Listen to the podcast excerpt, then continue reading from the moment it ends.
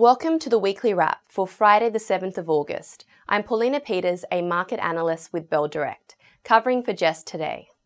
Well, the Aussie share market rose 1.9% to Thursday, marking the first rise in three weeks. That saw the ASX 200 recover from a two month low and pop to a two week high. In a typical risk on environment, materials and energy have outperformed, while financials have dragged and real estate has underperformed. Looking at two noteworthy stocks, Incitec Pivot, IPL, the fertilizer and explosive maker, its shares rose 16%, hitting a two month high. IPL advised that its fertilizer businesses, which generate 32% of its business revenue, is set to see a kick after one, the phosphate market is now seeing prices claw off the market bottom, and two, IPL's fertilizer business is also set to benefit from favourable weather conditions. As for IPL's explosive business, its customers include BHP, Rio, and FMG. IPL is paved out for a long runway of further growth in FY21. Citi maintain IPL as a buy with a $2.40 price target. On the flip side, ResMed, RMD, its shares underperformed, hitting a seven week low, falling 8% after reporting its net operational profit grew 40% in FY20 while revenue grew much less than expected. Reports swirled that ventilator demand had peaked, and Citi forecasted sales to fall in FY21, with its future being difficult to predict. Amid the uncertainty in its ventilators and sleep business, RMD didn't give guidance for FY21. Regardless, RMD shares are tracking 17% up this year, greatly outperforming the market. Citi says RMD is a hold with a $27 price target. Moving to what to watch next week. Firstly, on the economic side, business confidence and consumer confidence numbers are out Tuesday and Wednesday, with marginal improvements expected, while the focus will be on how much activity has been impacted by Victoria's stage 4 lockdowns. On Thursday, unemployment data is expected to worsen from 7.4% in June, with, with Citi expecting the rate to rise to 9.4% in the fourth quarter. So keep an eye on banking and consumer lending stocks as well as consumer spending stocks.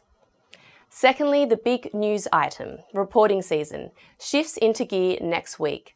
The two biggest companies on the ASX, CSL and CBA, report financial results on Wednesday.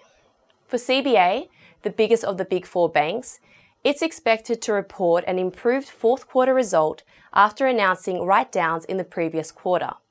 The focus will be on the impact of Victoria's lockdown and losses associated with that, which have not yet been foretold. Nevertheless, full year cash net profit after tax of 7.65 billion is expected. CBA's final dividend is tipped to be 20 cents fully franked, implying a 50% payout ratio in FY20, according to Bell Potter. That's a 3% dividend yield.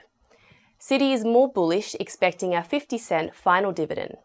CBA is a Bell Potter buy with a $78 price target. Citi and UBS have CBA as a hold.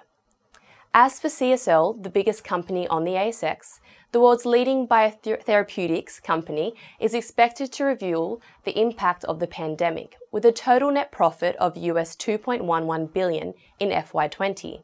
The key will be to watch how much its blood plasma business has been affected by COVID 19 in terms of collections and how they will impact plasma availability and costs in FY21.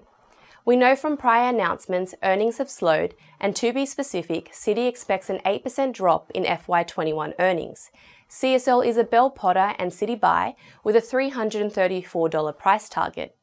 UBS also has CSL as a buy with a $320 price target. Other large and tightly held stocks to watch include fund manager Magellan Financial Group, MFG, which is expected to report a $429.3 million profit following a rise in inflows. MFG is a Citi and UBS hold with a price target of $66 and $56.70, respectively and Telstra, TLS, reports on Thursday.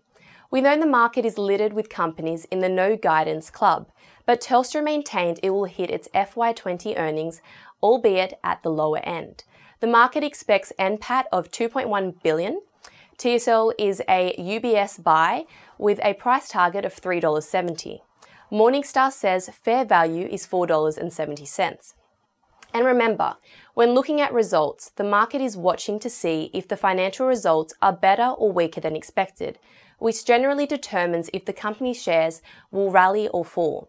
Meaning if there are good surprises, expect their shares to gallop. If there are not if there are some not so great results, sorry, expect the company's shares to fall. For a list of all the major companies reporting, check out our new interactive reporting season calendar. We'll pop a link in the description of this video so you can access it. On behalf of everyone at Bell Direct, have a happy and safe weekend. I'm Paulina Peters. See you next week.